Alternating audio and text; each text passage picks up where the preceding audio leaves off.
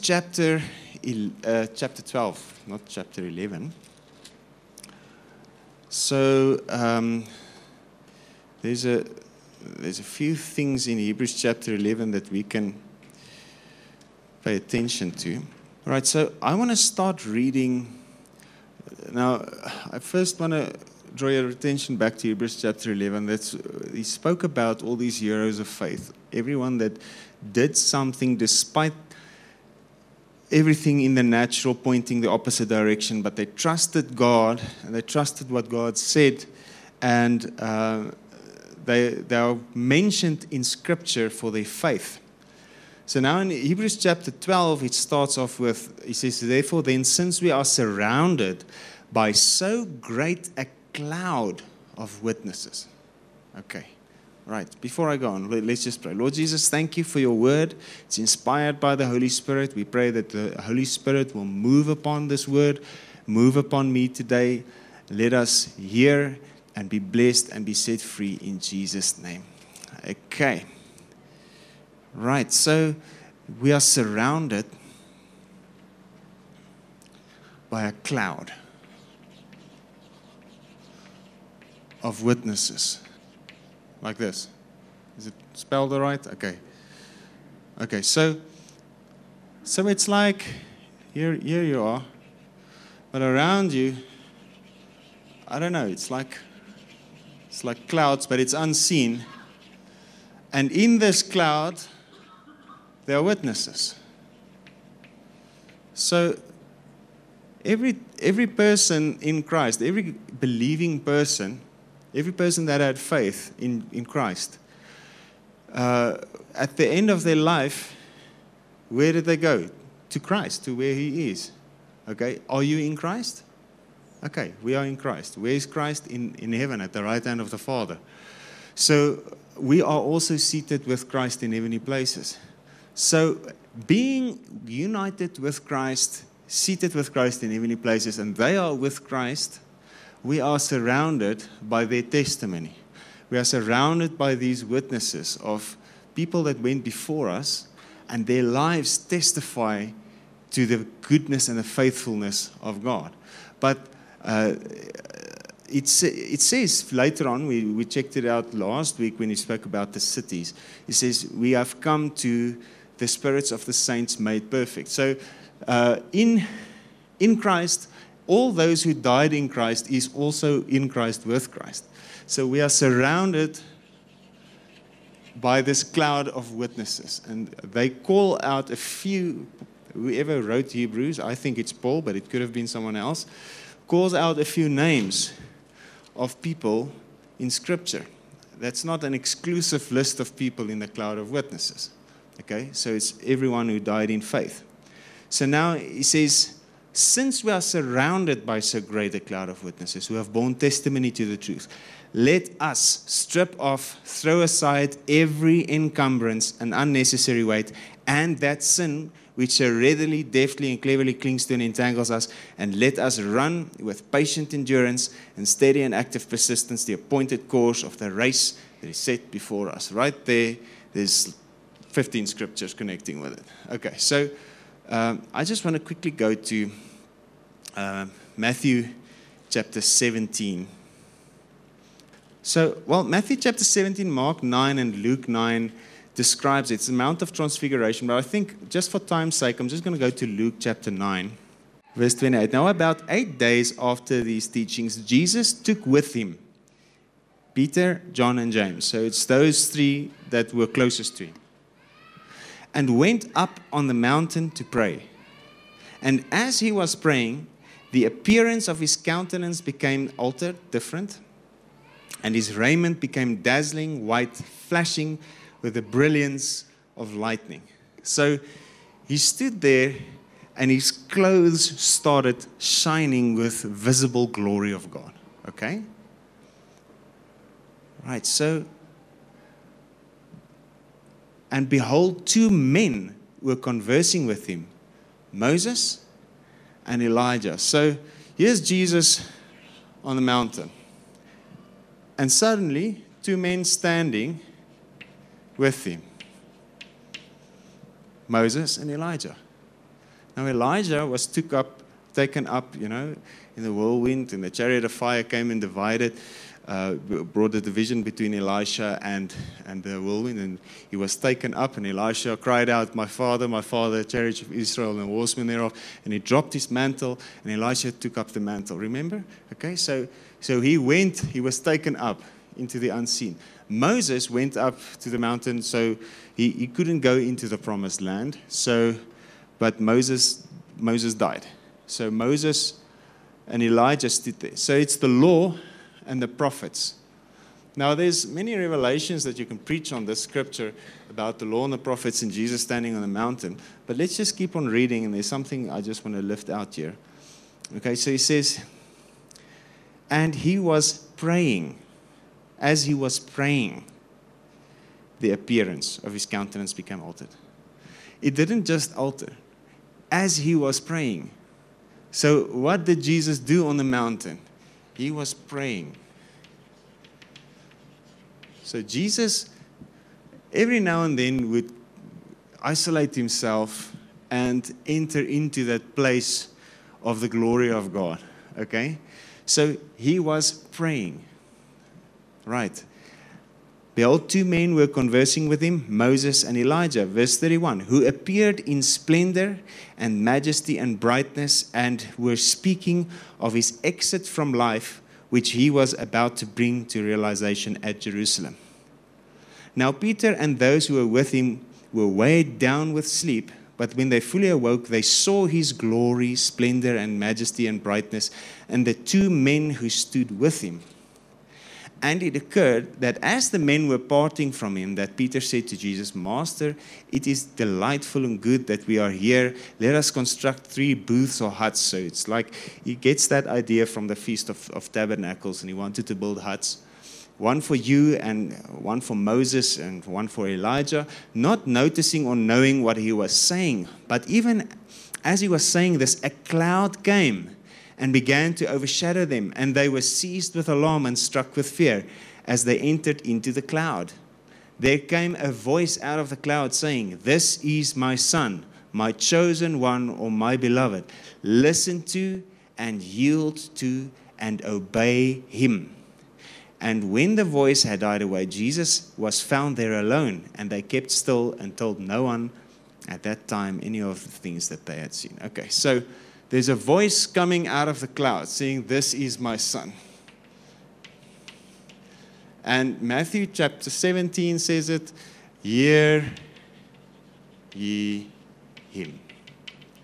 So now he says in Luke chapter 9, submit or yield. Uh, I want to say surrender to him. Okay, listen to him. He, Jesus was praying. They saw the manifestation of the cloud. Jesus was talking with two men, and when they looked up, they wanted to bring the law in there. The cloud formed and said, No, no, this is my son. Hear ye him. All right? So, um, back to Hebrews chapter 12. So we can straight away see the way Jesus entered. He went, he isolated himself and he prayed. And his intention was to enter into the secret place. And he was so effective in that that he that the manifestation came, light shone out of him, the light of the world. All right. Since we are surrounded by so great a cloud of witnesses who have borne testimony to the truth, let us strip off, throw aside every encumbrance, unnecessary weight, and that's it. Okay. I wanted to go on to Acts chapter 1, but quickly, before we go there, uh, yeah, let's first go to Acts chapter 1, and then we'll go to, to the rich young ruler. Okay, so Acts chapter 1. Remember that, for those who don't understand me, I'm just planning what's going to happen out loud. Okay, so Acts chapter 1, verse 7, uh, verse 6, we can start it there. So now Jesus is about to be transfigured. He's about to go to heaven with a cloud. Okay? So now the traditional idea of Jesus being ascending to heaven is Jesus getting on top of a cloud and the cloud goes there you go, spaceship cloud there he goes okay? So that's not described here okay? So because there's other scriptures describing the cloud also okay? So let's just look at this. Acts chapter 1 he says so when they were assembled they asked him, Lord, is this the time when you will reestablish the kingdom and restore it to Israel? He said to them, It is not for you to become acquainted with and know what time brings, the things and events of time and the definite periods, or fixed years or seasons, which the Father has appointed by his own choice and authority. But you shall receive power after that the Holy Spirit has come upon you, and you shall be my witnesses in Jerusalem and all Judea and Samaria and to the ends of the earth. So now it's not only these persons that are witnesses. Now we become witnesses. Why? Because the Holy Spirit has come upon us. So what happens with when you have faith in Christ? The Holy Spirit comes upon you. Then you receive power and you will be a witness. Okay? And then you your testimony can join the testimonies of those heroes of faith who are in the cloud of witnesses. Okay? Does it make sense? Okay, so you shall receive power. And then it says, And when he had said this, even as they were looking at him, he was caught up, and a cloud received and carried him away out of their sight. So that means he went from the seen to the unseen. A cloud appeared. So he was standing there, he was speaking, here's the cloud around him. And now he's like swallowed in the cloud and he's moving from the seen into the unseen. It's the cloud is like a doorway into heaven. Okay, into a different realm. And they start gazing into heaven. Not gazing into the sky. They were gazing into heaven. All right, so then he says, verse 10 While they were gazing intently into heaven as he went, behold, two men dressed in white robes suddenly stood beside them it does not say two angels, it says two men. So, who was standing with Jesus? Two men, Moses and Elijah. What were they discussing in Luke chapter 9? The way he would exit the earth. So, who is standing now there when the cloud appeared at the ascension? Moses and Elijah, two men, appearing as the cloud appeared. Okay, does it make sense? Are you with me? Okay, so now he says, who said, now they're speaking. Men of Galilee, why do you stand gazing into heaven? Not into the sky, into heaven. This same Jesus who was caught away, lifted up from among you into heaven, will return in just the same way in which you saw him go into heaven. Okay, let's just pick this up in the King James. While they were they looked steadfastly toward heaven as he went up, behold, two men stood by them in white apparel, which also said, Ye men of Galilee, why stand ye gazing up into heaven? The same Jesus which is taken up from you into heaven shall so come in like manner as you have seen him go into heaven. Okay. What is up? What does he mean by up? What does he mean by higher? Heaven is your throne, earth is your footstool. Okay. What does he mean by higher? Okay. In Isaiah 55, God says, My thoughts are higher than your thoughts. Does it mean his thoughts are higher in altitude? So you have to, to find his thoughts, you have to go 2,000 meters up, and then you can find his thoughts? Or does it mean it's in a higher realm, it's of a higher quality, it's, it's of a higher order? Okay? So he ascended to heaven. Now, if we start talking about the ascended and descended thing, we have to go to Romans chapter 10 and we have to go to uh, uh Ephesians chapter 4, where he says, uh, What does it say? He who ascended is also he who descended. Okay, so he, uh, Romans 10 says, Do not say, who shall ascend? That is to bring Christ down. Or who shall descend into the earth? That is to bring Christ from the dead. But what does it say? The word is near you, in your hearts, on your lips, the word of faith which we preach. Okay. For if you believe with your heart and confess that your lips with your lips that Jesus is the Lord, you shall be saved. Okay. So there's higher thoughts and there's lower thoughts. There's a, there's a higher realm and there's a lower realm. And heaven is the higher realm. So when Jesus was taken up into heaven, he was taken up into a higher realm. It's not higher in altitude. So now maybe he's in Jerusalem going higher up, but you know, in America it's going lower down because it's on the other side of the planet. Okay? So he didn't go in onto a cloud, and now the cloud goes into outer space, and you know, Star Trek Enterprise, and there it goes, and millions of light years, you know, beyond Pluto, and then he goes past the galaxies, and he goes to the end of the universe, and there's planet heaven. No, heaven is right here around us. It's a higher realm. We are now already seated with Christ in heavenly places um, he said, You can enter in. And we've looked at it extensively in the past eight, nine weeks. Uh, Hebrews chapter 10 says, You can come um, having your heart sprinkled from a guilty, evil conscience. Hebrews chapter 4 says, you, you can come boldly to the throne of grace. Where's the throne?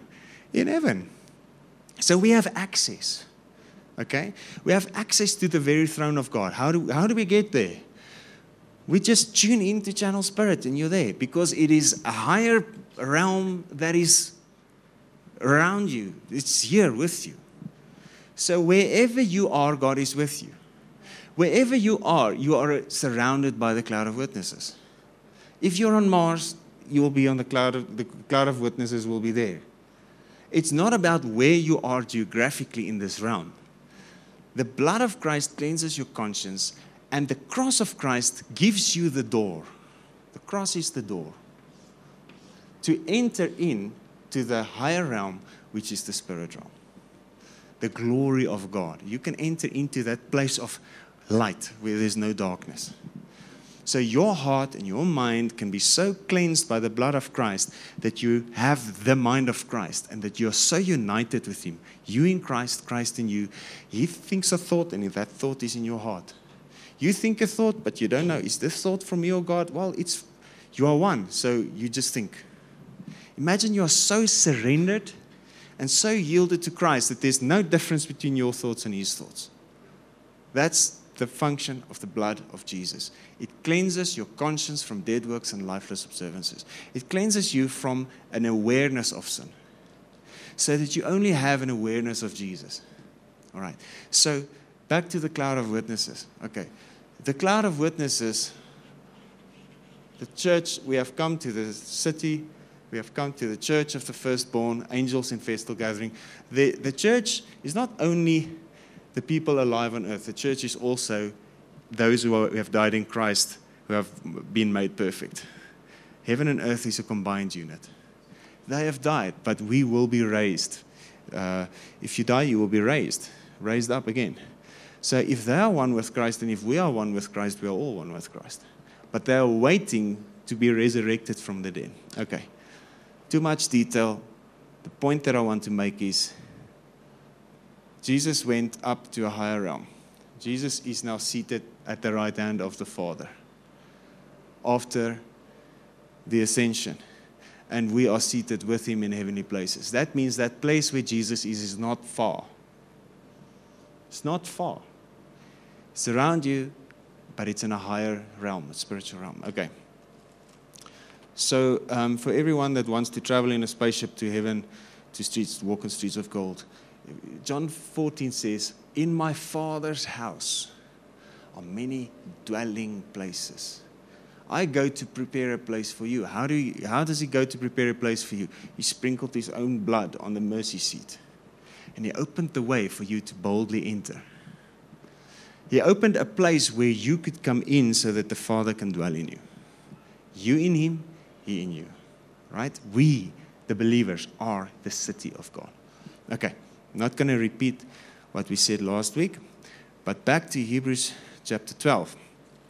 So he says, uh, Since we are surrounded by so great a cloud of witnesses, let us strip off every encumbrance. Let us throw aside every encumbrance, that unnecessary weight, that sin. So there's different things in every in each person's life. Um, there are things, that, a voice in your life that threatened to be louder than the voice of Jesus. Okay? In every person, there's something else. So for one person, money is an issue. For another person, money is not an issue. For, for one person, lust is an issue. For another person, lust is not an issue. For one person, pride is an issue. For another person, it's less of an issue. Do you get it? So it's these different things, okay? Different things that's trying to get a hold of you. Uh, maybe things that you, you're not even aware of, but it's voices that lead you and guide you and, and affect your decision making that speak louder than the voice of God. Okay, so now he says, I just, I just want to go to this uh, scripture. Let's go to uh, Matthew chapter 19. So he says, it's about the rich young ruler. And this thing, no, wait, I want to go to the Luke one because it's, Luke just says something nice. Uh, I looked at the different scriptures that say, say the same thing. Luke chapter 18. Okay, remember this rich young ruler. Okay, let's start at verse 17. Truly I say to you, whoever does not accept and receive and welcome the kingdom of God like a little child does, shall not in any way enter it at all. So we need to become more like children. Okay, so he says, and a certain ruler asked him, Good teacher, you who are essentially and perfectly morally good, what shall I do to inherit eternal life? to partake of eternal salvation in the Messiah's kingdom. Jesus said to him, Why do you call me morally good? None is essentially perfectly morally good except God only. You know the commandments. So he's speaking to someone under the law in the time of the law. You know the commandments. Do not commit adultery. Do not kill. Do not steal. Do not witness falsely. Honor your father and your mother. He replied, All these I have kept from my youth. When Jesus heard it, he said to him, One thing you, st- you still lack. Sell everything that you have and divide the money among the poor, and you will have rich treasure in heaven. And come back and follow me, become my disciple, join my party. Okay. But when he heard this, he became distressed and very sorrowful, for he was rich, exceedingly so.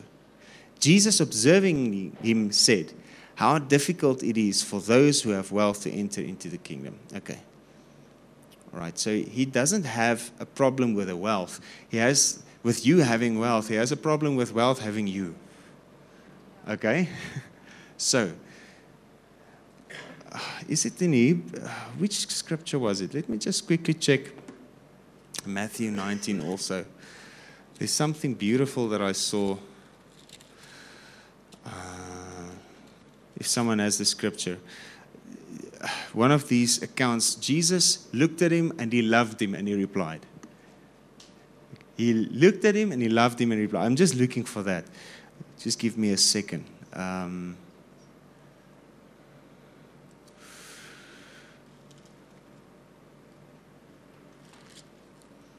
all right. We'll find it. I'll, I'll post it on the video later. Okay. So Jesus looked at him and he loved him. And then he replied, You must. Mark 10. Was it Mark? Mark 10 21. Okay, let's just read that. I just want. Thank you. okay, Mark 10 21. Okay, there we have it. Jesus looking upon him, yeah. Jesus looking upon him loved him and he said to him, you lack one thing. Go and sell what you have and give it to the, to the money to the poor. Okay. It's not because he had money, it's because the money had him. Jesus looked at him, he loved him, and he told him the answer that he needed to hear. Okay? So, what is God asking of you? He's asking you to get rid of that thing that so easily beset you. So the thing is, we need to surrender.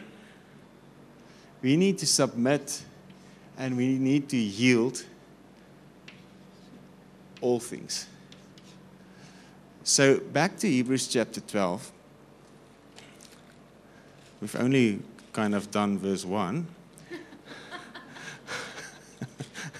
Maybe by the end of the year we'll get through Hebrews 12. so he said, um, Let us strip off, throw aside every encumbrance, unnecessary weight, and that sin, which readily, deftly, cleverly clings to and entangles us, and let us run with patient endurance. Okay. All right. God wants you to surrender that thing that you were not willing to surrender. Because it's different for every person. So we struggle with the thing, and then in our time with Jesus, we surrender. Oh, Lord, we surrender. We surrender. We surrender. God says, Hey, I'm after that thing. I need you to surrender that so that my voice is the loudest voice in your heart. Okay? Because you do hear his voice. The thing is, other voices come in and it causes doubt. And now you have to decide which voice you will. Get rid of the other voice. Surrender it to him, that thing that you like the most. Okay? And you can be just honest in your heart. And it's not God condemning. Jesus looked at the rich young ruler and he loved him. And he said, This one thing you lack. Okay? Why did he leave with sadness? Because he was not willing to submit that thing. There was something that had a higher uh, priority in his heart than the kingdom. So God is after all of your heart. So let's strip off everything that cleverly entangles us. Okay? There's things holding us back. Let's leave it. Okay? God is really better than that thing. So you can, you can leave it with boldness. All right, so verse 2 looking away from all that will distract you, Jesus. Okay, so he first says, run your race with steady and active persistence. Okay? Eyes focused on, on Jesus. Now, in First Corinthians, ah, there's so many things surrounding this, this thing. But in 1 Corinthians chapter 9, verse 24, it says, Do you not know that in a race all the runners compete, but only one receives the prize? So run your race, that you may lay hold of the prize and make it yours. Now, every athlete goes into training, conducts himself temperately, and restricts himself in all things. They do it to win a wreath that will soon wither, but we do it to receive a crown of eternal blessedness that cannot wither. Therefore, I do not run uncertainly without definite aim. I do not box like one beating the air and striking without an adversary. But like a boxer, I buffet my body, handle it roughly, discipline it by hardships, and subdue, subdue it for the fear that after proclaiming the, to others the gospel and things pertaining to it, I myself should become unfit not stand the test or be unapproved and rejected as counterfeit. Okay, so which means uh, we need to get to a place, and uh, we've spoken about it. Uh, well, I've spoken about it on, on Facebook. I put the whole thing up, up on it. But the Spirit is a spirit, not, not a spirit of fear, but of power, love, and a sound mind. That, that word for sound mind is self control. You, you need to be ruling and reigning over your whole being. Now, James says if a man has control of his tongue, he can control his whole body. Okay? So, running your race has a lot to do with faith, your faith walk with Christ. So that means there's certain influences that we will deny, even if we, we love those influences. There's certain voices that speak to us that we will deny because we honor the voice of the shepherd more than other voices. So there's certain things that we will surrender and lay down. Our will in certain circumstances, we will surrender and lay down, and we will embrace Him and His grace and His love and His goodness. Okay, that's running the race. Now, the whole of Christianity, if you, if you read Acts uh, chapter 24, Acts chapter 19, in both those chapters, the, the whole thing of Christianity was called the, the sect of the way. Sounds crazy. but they called Christianity the way. So Jesus says, I am the way, the truth, the life. So last week we looked at the city, which lay four square, length, breadth, height, depth, the same. Okay, the city descending from heaven. And it, Revelation says, in the middle of the Broadway of the city, the Broadway was a street of gold. And in the middle of the Broadway was the river of life, and in the midst of it and on either side was the, the tree of life, which is Jesus, and the fruit is the words of Jesus. And the river is the river, flowing out of the Lamb and out of the throne. Okay? So the way is your life being influenced by what comes out of the Lamb and the throne. You are walking in this way in the river, feasting on the words of the tree of life, which is a message that speaks of the lamb that was slain, the lamb that's on the throne. That's the way. That's the street of gold in the city. It's not one day in heaven, streets of gold. That's not what it's talking about. It's talking about your whole life. It's consecrated. The way is golden. Okay, Isaiah uh, 35 speaks of it. And there will be a highway, and it will be called the Holy Way. And there will be no uh, lion on it, nor ravenous beast. There will be, nothing unclean shall enter it. Exactly the same that Revelation chapter 22 says. No unclean thing will, will enter there. It says, no one will lose his way. So the way that it's speaking of is a life of being united with Jesus. I am in him and he is in me. And the way I walk is I follow his lead. I'm led by the Spirit. Romans 8, verse 14. Those who are led by the Spirit are the sons of God. So, being led by the Spirit, automatically you are walking on the way the highway of holiness, of righteousness, and it is a way of gold in the river of life. So everything will bring life, uh, and you're at the tree of life on either side of the river. You get what I'm saying? It's not speaking in human terms, in, in like I'm going to have a mansion next door to Jesus. Those are songs. So I, I want you to get what he's speaking about. It's a life that you can enter now. It's a life in connection with Him. The way is your life. So you run your race on the course that is set before you. The course is the street of gold, the Broadway, where the river of life is. So just stick to the river, just stick to the tree of life. You'll be like a tree planted by the rivers, you know, someone, um, Jeremiah 17.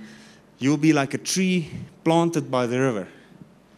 That's you running your race. You running your race is being influenced by the Holy Spirit, following the Holy Spirit, and your steps are ordered of the Lord. The steps of a righteous man are ordered of the Lord. Does it make sense? Okay, so if we are the city set on a hill, the light of the world cannot be hidden. And if in the middle of the city there's a broad way, and Jesus is the way, then it shows more about us restricting ourselves in our conduct to Jesus and His way instead of doing what we want and calling it grace. Do, do, you hear what I'm saying? Okay? So it is yielding to such an extent that only Jesus is visible in our lives. Okay? That's the way of the kingdom. I have died. I've been crucified with Christ. It is not I that live. Christ lives within me. And the life I live, I live by faith. There's the faith again in the Son of God who loved me and gave himself up for me. So there's the cross again. He gave himself up for me. Now, John chapter 10 says, verse 8, I am the door. So, where, what is the door? It's the cross. Because the body of Jesus Christ was ripped apart. And we looked at it a couple of weeks ago when we looked at Hebrews chapter 10. Hebrews chapter 10, verse 20 says, He has opened us a new living way through the separating curtain.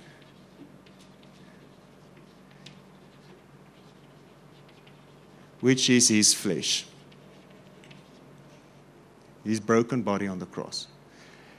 I'm turning the things around, but it says it by the power in the blood of Jesus. So the only way you enter this way is going through the cross. You get covered in the blood and you enter in through his body and you're in. Where are you? In the Holy of Holies.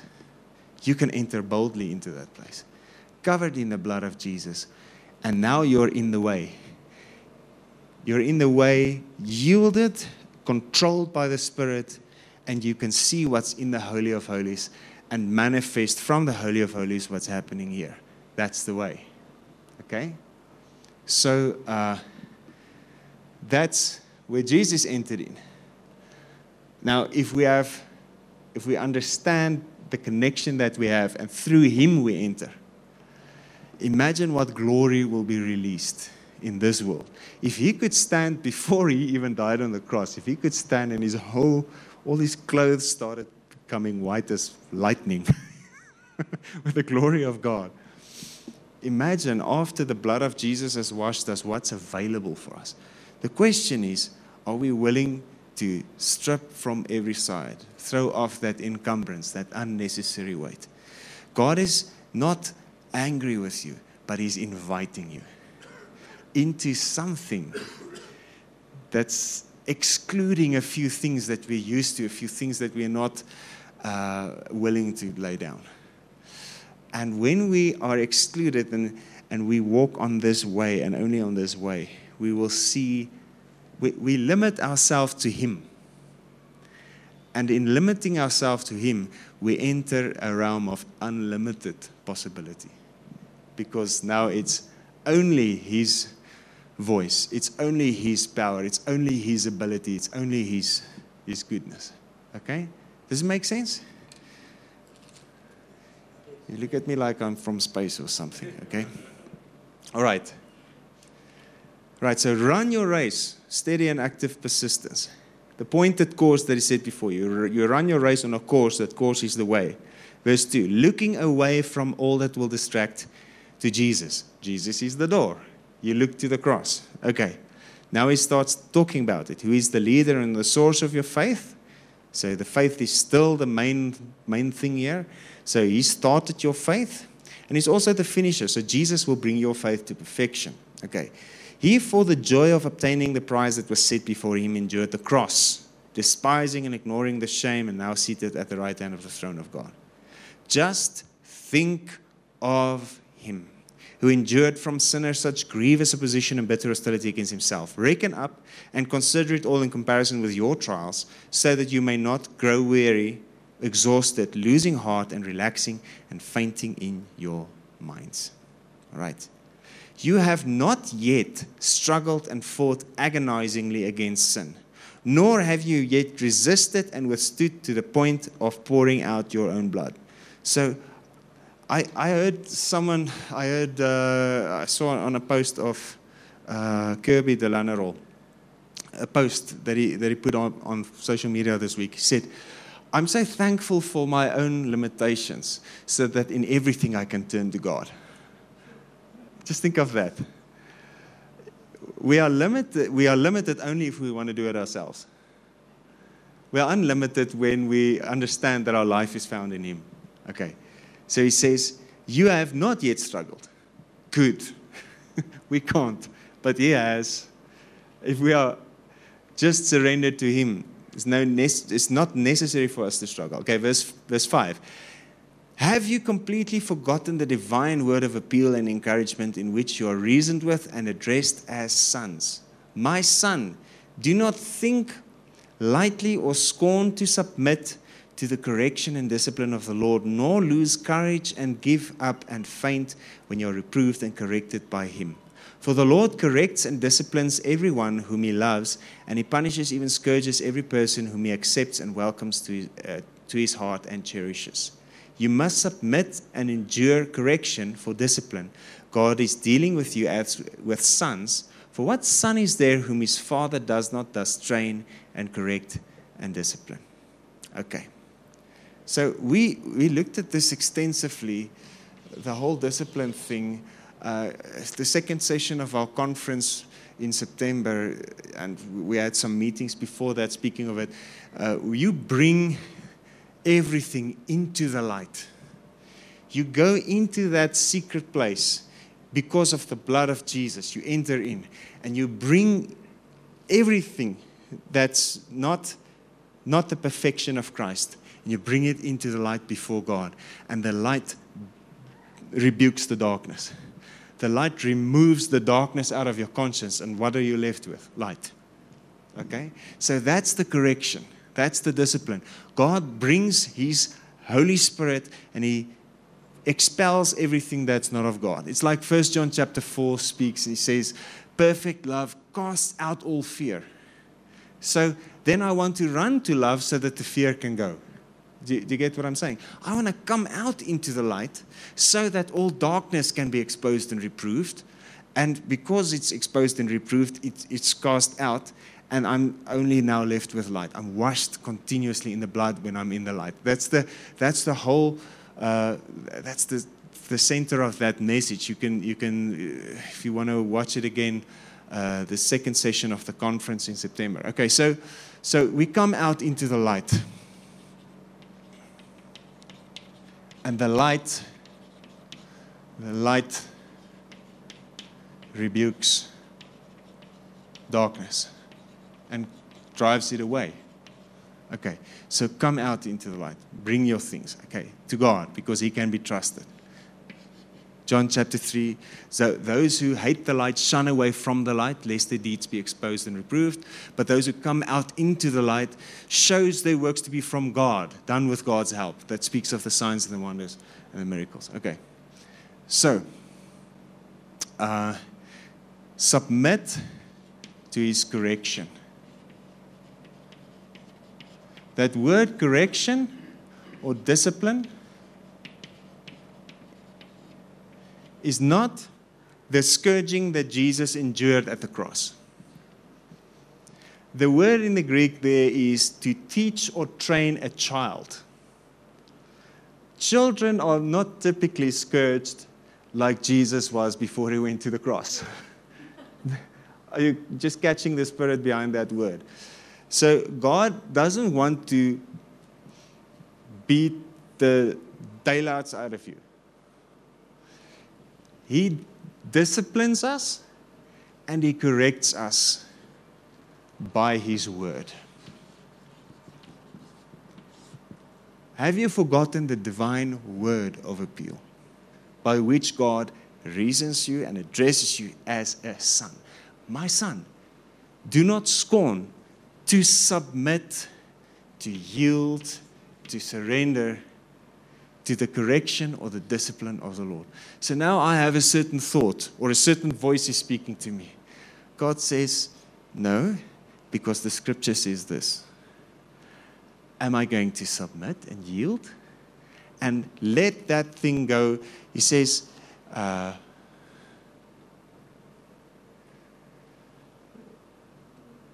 throw aside every encumbrance, strip off that unnecessary weight uh, and that sin.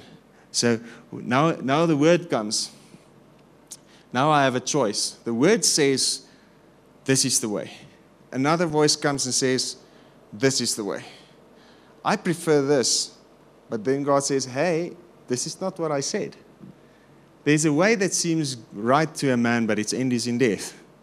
So, God is not going to give you a sickness to teach you. He's not going to send someone to break into your house. He's not going to put your hand in a vice. He's not going to do anything. He's going to send His word. And if you believe the word, you submit to His correction and His discipline. All right? Now, I want to quickly refer to 1 Corinthians chapter 3. Paul says, like a master builder, like a skillful architect, I've laid the foundation. It says, Let no one else lay a foundation apart from the foundation that's already laid, which is Christ. So be careful how you build upon the foundation, the rock, Christ. If you build with wood and stubble, or you, can build with uh, gold, silver, and precious stone. If you build with wood and stubble, the fire will come and test it, and it will be burned up. So the person building on the wood and stubble is still standing on the foundation. And he says, he will be saved, but like someone passing through fire. But he will be saved. So if we don't stick with the word, but we build with doctrines, or we have thoughts or voices in our lives that's not of God, when the word comes, it burns up those things. So sometimes the correction seems grievous. It feels, I've lost everything I've built my life upon. Have you ever read something in, a, in, in the Bible that challenges you, like really on what you believe? Okay. Have you ever been at a service and you thought everything works like this, like you were taught in this and that course. And now suddenly, scripture upon scripture upon scripture upon scripture upon scripture says otherwise. Are you going to take the scripture or are you going to take the tradition, what you were taught? Do you get what I'm saying? So now you stand, now you allow the fire to come and burn away the wood and stubble. The word comes and it corrects. And now you build with the true thing, the faith that is tested by fire, the, the real thing that you're being built up into the structure. But you let the fire burn out the wood, hay, and the stubble, all the flesh. You know, Jeremiah, people are called trees. All flesh is like grass, and the flower of grass falls off. Wood, hay, and stubble, it's flesh. So we're either going to go with ideas of people and get people's results, standing on the foundation, or we can throw out all the ideas that's been keeping us back, all the doctrines that's just human doctrines, human teachings. Can throw it out and say, okay, let's take the word. And if we take the word, burns up those things. Now, for that moment, it feels grievous because, man, I wasted 20 years. I was sitting under this teaching and I've, I've really I've devoted my life to teaching that wasn't true. Uh, it feels like I lost 10 years or 20 years. Have you ever felt like that? Okay? God restores. God will restore to you. Imagine you stick to that doctrine for another 10 years and only listen later. Don't waste more time. You have your life now. Grab the truth while you hear it. You know, call upon God while He is near. So when He shows you something that is different from the way that you that you've grew that you grew, grew up or know, just take what God says. Prophet Cobus van Rensburg used to say this. He says, if you've been driving a 1954 Peugeot and someone gives you a brand new Mercedes, take the Mercedes. okay? So if you've been eating soil all this time and someone brings you an ice cream, take the ice cream. Or a steak, you know, like a steak, like meat, right? Lus is like nou vir 'n steak. A nice basting on it, you know. Hey. Okay, Hebrews chapter 12. So the correction is not God punishing you, smashing you into the ground until you're dust. He sends His word and He corrects you. Right. So He says, You must submit to the correction for discipline. And that word, uh, even He punishes and scourges every son. In the, in the Greek, it's, it's exactly the same word as the one that says discipline. It's the same word. You can check it out in the Strong's Concordance. It's not a different word. Okay. Now, if you are exempt from correction and left without discipline in which all God's children share, then you are illegitimate offspring and not true sons at all. Like what did 1 Corinthians 9 says? I want to discipline myself so that I can be found to be true and not to be found a counterfeit. Okay, so in, in the King James, he, he says it a bit stronger. Furthermore, uh, he says, uh, If you are without chastisement, whereof all are partakers, then are you bastards and not sons. Okay? So I want to I want to uh, lift out that word in the King James uh, so that we can just, just get the full picture. Okay, now if you are exempt from correction, left then you are not true sons. Verse 9. Moreover, we have had earthly fathers who disciplined us, and we yielded to, to them and respected them for training us. Shall we not much more cheerfully submit to the Father of spirits and so truly live?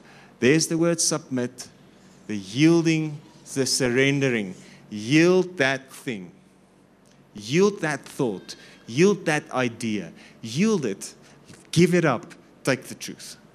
Okay? And so truly live. All right. Now, if you're, okay, we got that. We've had earthly fathers who disciplined us and yielded to them and respected to them for training us. Shall we not much more cheerfully submit to Father of spirits and so truly live? For our earthly fathers disciplined us only for a short period of time and chastised us as seemed proper and good to them. But He disciplines us, but He, God, disciplines us for our certain good, that we may become sharers of his own holiness. Okay. I just want to throw one scripture in here. Uh, 2 Peter chapter 1. So he says, verse 2 May grace and peace be multiplied to you in the full personal knowledge of God and of Jesus our Lord. For his divine power has bestowed upon us all things that are requisite and suited to life and godliness through the full personal knowledge of Him who called us by His own glory and virtue. By means of these, He has bestowed on us precious and exceeding great promises, so that through them you may escape by flight from the moral decay, the rottenness and corruption that is in the world because of covetousness, lust, and greed, and become sharers, partakers of the divine nature for this reason, adding your diligence to the divine promises, employ every effort in exercising your faith to develop virtue, excellence, resolution, Christian energy. And in exercising virtue, develop knowledge, intelligence. And in exercising knowledge, develop self control. And in exercising self control, develop steadfastness, patience, endurance for that race. Okay. And in exercising steadfastness, develop godliness and in exercising godliness, develop brotherly affection. And in exercising brotherly affection, develop Christian love. For these qualities are yours and increasingly abound in you. They will keep you from being idle and unfruitful unto the full personal knowledge of our Lord Jesus Christ. For whoever lacks these qualities is blind, spiritually short sighted, seeing only what is near to him, and has become oblivious to the fact that he was cleansed from his old sins. All right. So, all these things help us remember we have been made holy. We have been washed in the blood of Jesus. He wants us to become sharers of His holiness, sharers of the divine nature. He has given us all things suited or required to life and godliness. Okay. Godliness is not something you achieve by your own willpower and your own discipline. Can't happen. Godliness is the manifestation of the gospel in your life. Godliness is you believing the gospel and you responding to the gospel and listening to the voice of Jesus and obeying it.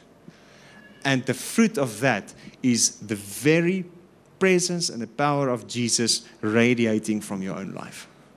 Does it make sense? Okay. If then I have been crucified with Christ, then maybe the voice telling me to do what I want is not the, not the right voice. Maybe that voice should be silenced a little bit. And let us be tuned into the voice of the Good Shepherd that, that's telling us something different for our certain good, disciplining us, fine tuning us. Go left, go there. Don't do that, do that. Okay?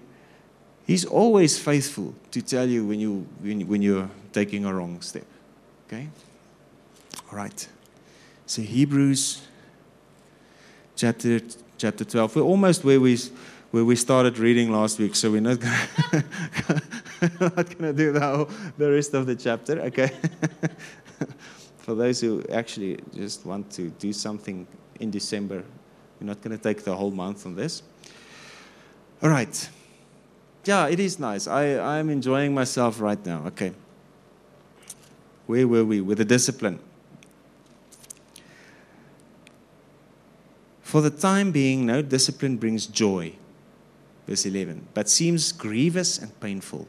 We spoke about that, the whole thing of you felt that you lost time, all, all kinds of things. But afterward, it yields a peaceable fruit of righteousness to those who have been trained by, and, by it. A harvest of fruit which consists in righteousness in conformity to God's will, in purpose, thought, and action, resulting in right living and right standing with God. Verse 12. So then, brace up, reinvigorate, and set right your slackened and weakened and drooping hands and strengthen your feeble and palsied and tottering knees. That same scripture is quoted in Isaiah 35 that speaks of the holy way, the highway of, of God, the, the, the way of righteousness. Isaiah 35. Okay, verse 13. And cut through and make firm and plain and smooth straight paths for your feet. Yes, make them safe and upright. So don't be your own distraction. Don't be your own hurdle. Don't put things in your own life that you know is going to make you stumble. Okay? Make straight paths for yourselves. Okay? So that the lame and halting limbs may not be put out of joint, but rather may be cured. Strive to live in peace with everybody and pursue that consecration and holiness without which no one will ever see the Lord. Okay, so we need the manifestation of the stuff that we've that we've learned in Hebrews chapter 10. We've been made holy. Okay, so strive for the manifestation of this peace, of this consecration, of this holiness. Okay, verse 15.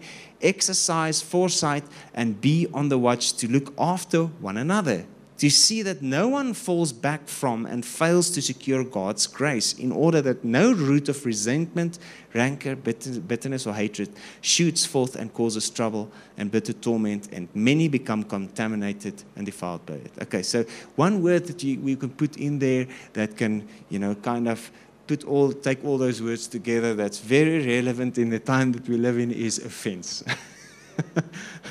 because the buzzword these days to get what you want is, you offend me, or I am offended.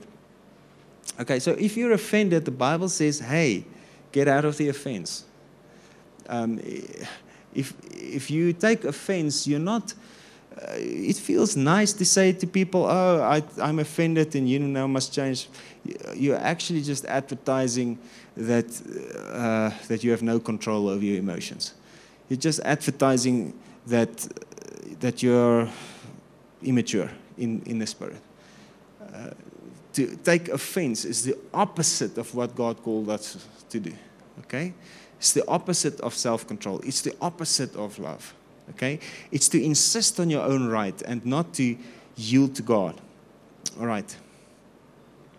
So let's look over one another so that this offense doesn't spread. It spreads so easily. Okay. Okay, we are contaminated. Verse 16, that no one may become guilty of sexual vice or become profane, godless, sacrilegious person as Esau did, who sold his own birthright for a single meal.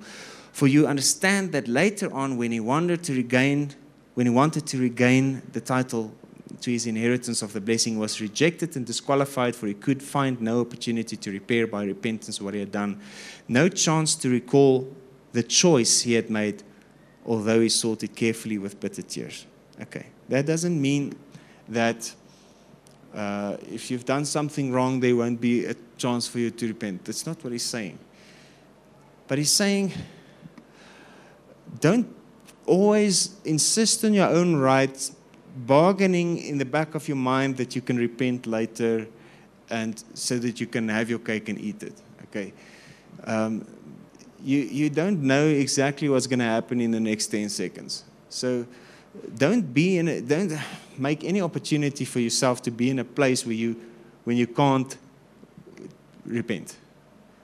Do, do you get what i'm saying? So uh, for people reasoning like this i'm not going to give my life to jesus now. I have a lot of time to make up my mind. So maybe one day just before i die i'll do it because i think it's too difficult to live this christian life. People say things like that you don't know what's happening tomorrow. Okay? So it's not like, uh, you know, because it, it walks parallel. You don't know exactly how long this natural life is, so buy out the time while you're in it. So it's not taking a, a step through the end of your life. That's, That's not the, the issue. Is it's taking a step to the side into eternity while you're alive. And if your life should end, you have it. Okay? Don't delay. Don't, don't always reason about these things. Uh, take the word now, while you have it, while you hear it, embrace it. Okay. Now it starts speaking about the city. So I'm just going to read the rest of the chapter and then, then we end. Okay, so we, we um, just so you can make sense for someone who hearing the thing later. But if you want to hear more about the cities and the different mountains, get last week's message. Okay. For you have not come as did the Israelites to, to in, in the wilderness to material mountain that can be touched, a mountain that is ablaze with fire and to gloom and darkness and a raging storm and to the blast of a trumpet and a voice whose words made the listeners beg that nothing more be said to them. Okay, so that's when the law came on the mountain. Okay, for they could not bear the command that was given if even a wild animal touches the mountain, it shall be stoned to death. In fact, so awful and terrifying was this phenomenal sight that Moses said, I'm terrified. But rather, you have come to Mount Zion, even the city of the living God so the city that the, the heroes of faith was looking for, they were looking for a city whose builder and foundation was God. Rather, you have come to Mount Zion, the city of the living God, to the heavenly Jerusalem, and to countless multitudes of angels in festal gathering. So we're not going to come to the city, you have come to the city. Verse 23. And to the church the assembly of the firstborn who are registered as citizens in heaven, and to the God who is judge of all, and to the spirits of the righteous, the redeemed in heaven, those in the cloud of witnesses, who have been made perfect. And to Jesus, the mediator, the go between, the agent of a new covenant or the New Testament, the word there, diatheke, coming through a tomb, the testament, last will and testament. And the sprinkled blood, which speaks of mercy a better and nobler and more gracious message than the blood of Abel, which cried out for vengeance. So you have come to the blood, the sprinkled blood, which speaks of mercy. Verse 25 See to it that you do not reject him or refuse to listen to and heed him who is speaking to you now. Remember Esau. For if the Israelites did not escape when they refused to listen and heed him who warned and divinely instructed them here on earth, revealing their heavenly warnings, uh, his will, how much less shall we escape if we reject and turn our backs on him who cautions and admonishes us from heaven? Then at Mount Sinai, his voice shook the earth, but now he has given a promise so remember 2 Peter 1 through these promises, you can escape the corruption that is in the world through lust and you can partake of the divine nature. Okay, so he says, Yet once more I will shake and make tremble not only the earth, but also the starry heavens. Now, this expression, okay, now remember the shaking, removing of things. Remember 1 Corinthians 3, the foundation, the wood, and stubble, and the gold, silver, and precious stones. And the wood, and stubble is burned up, and that which remains is the gold, silver, and precious stones. It's the same, it's the same thing described with a different picture. Okay. Uh, how much less shall we escape if we reject it? Verse 26. Verse 27. Now, this expression, yet once more, indicates the final removal and transformation of all that can be shaken. That is, of that which has been created, in order that what cannot be shaken may remain and continue. Remember last week, the first thing I written, wrote there on the board? It cannot be shaken, cannot be moved. Right.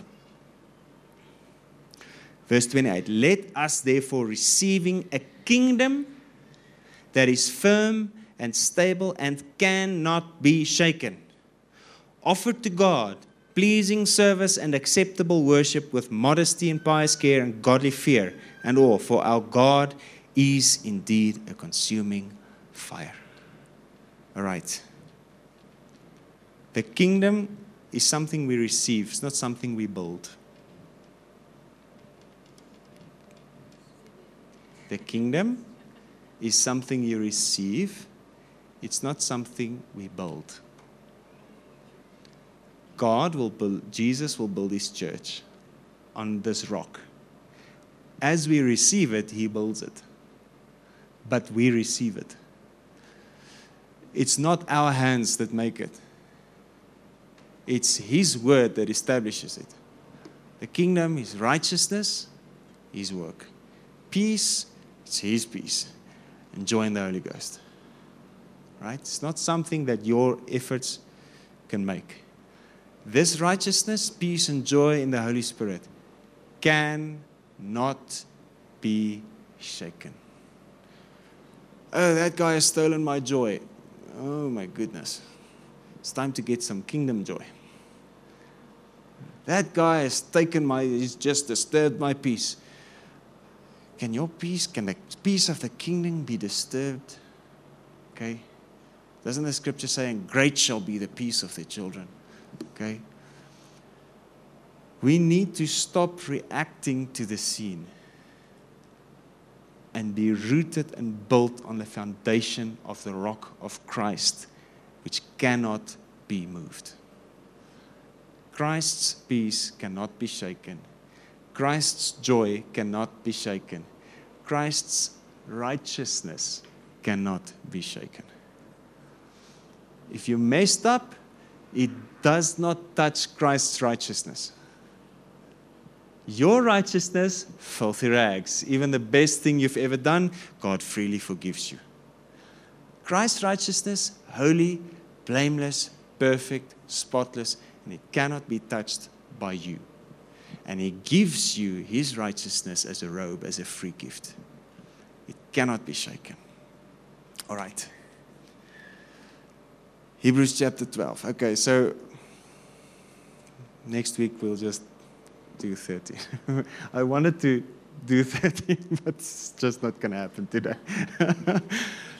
yeah, wishful thinking. Yeah. Okay. I enjoyed myself a little bit too much, so. All right. Lord Jesus, we just thank you for your word. We just thank you for your glory. We thank you for everything that you reveal to us. Lord, we pray that we walk in the manifestation of everything that you have. We open our hearts, we welcome your correction. Lord, we want to yield everything that is not of you, and we want to be surrendered to you and follow the Son, follow Jesus. Lord, I pray that you show yourself to each of us. I pray that we stand and be established in the kingdom of God. I pray, Lord Jesus, that we will walk in the power of it. In Jesus' name. Let us, let us be partakers of your holiness, partakers of the divine nature. In Jesus' name. All right. Amen. Amen. Okay, so um, communion. We have communion.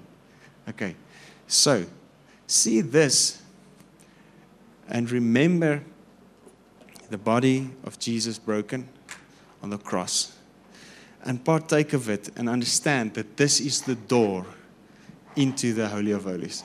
This is the entrance into the way of the city, the way which is Jesus Christ the manifestation of the glory life which is in Christ Jesus. He was wounded for our transgressions, bruised for our iniquities. His blood was poured out for the forgiveness of sins. This is your forgiveness. You don't need to sort out your life to partake, this sorts you out.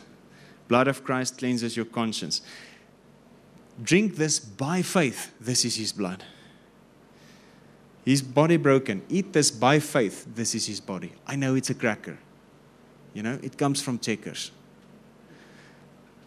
But by faith, this is not a cracker. This is his body, broken for you. And by faith, this is his blood poured out for you. So partake of the communion table um, and just think on him who endured from sinners such grievous harm and bitter hostility. Okay, so the table is open for you. You're welcome to go and partake. Then, uh, if anyone uh, wants prayer afterwards, you're welcome. I'll, I'll be here to pray for anyone who wants ministry. Amen. Okay, so you watching, thank you for, for watching. Thank you for uh, partaking of this with us. I want you to, to be part of this communion with us. Just take whatever you have there with you, whether it's bread or cake or whatever you got, or water or juice or wine, whatever you have. by faith, it's the body and the blood of Jesus Christ, and take communion with us. Uh, we would love to hear from you. Tell us where you are from. Uh, please uh, like and share, but, but tell us, comment. Uh, We want to know where you're from. You know, if you're from a different country and you're watching this, please let us know. We'd like to know. And if you have any prayer requests or testimonies, please comment below or send us a, a, a message, a private message. We would love to hear from you. Whoa.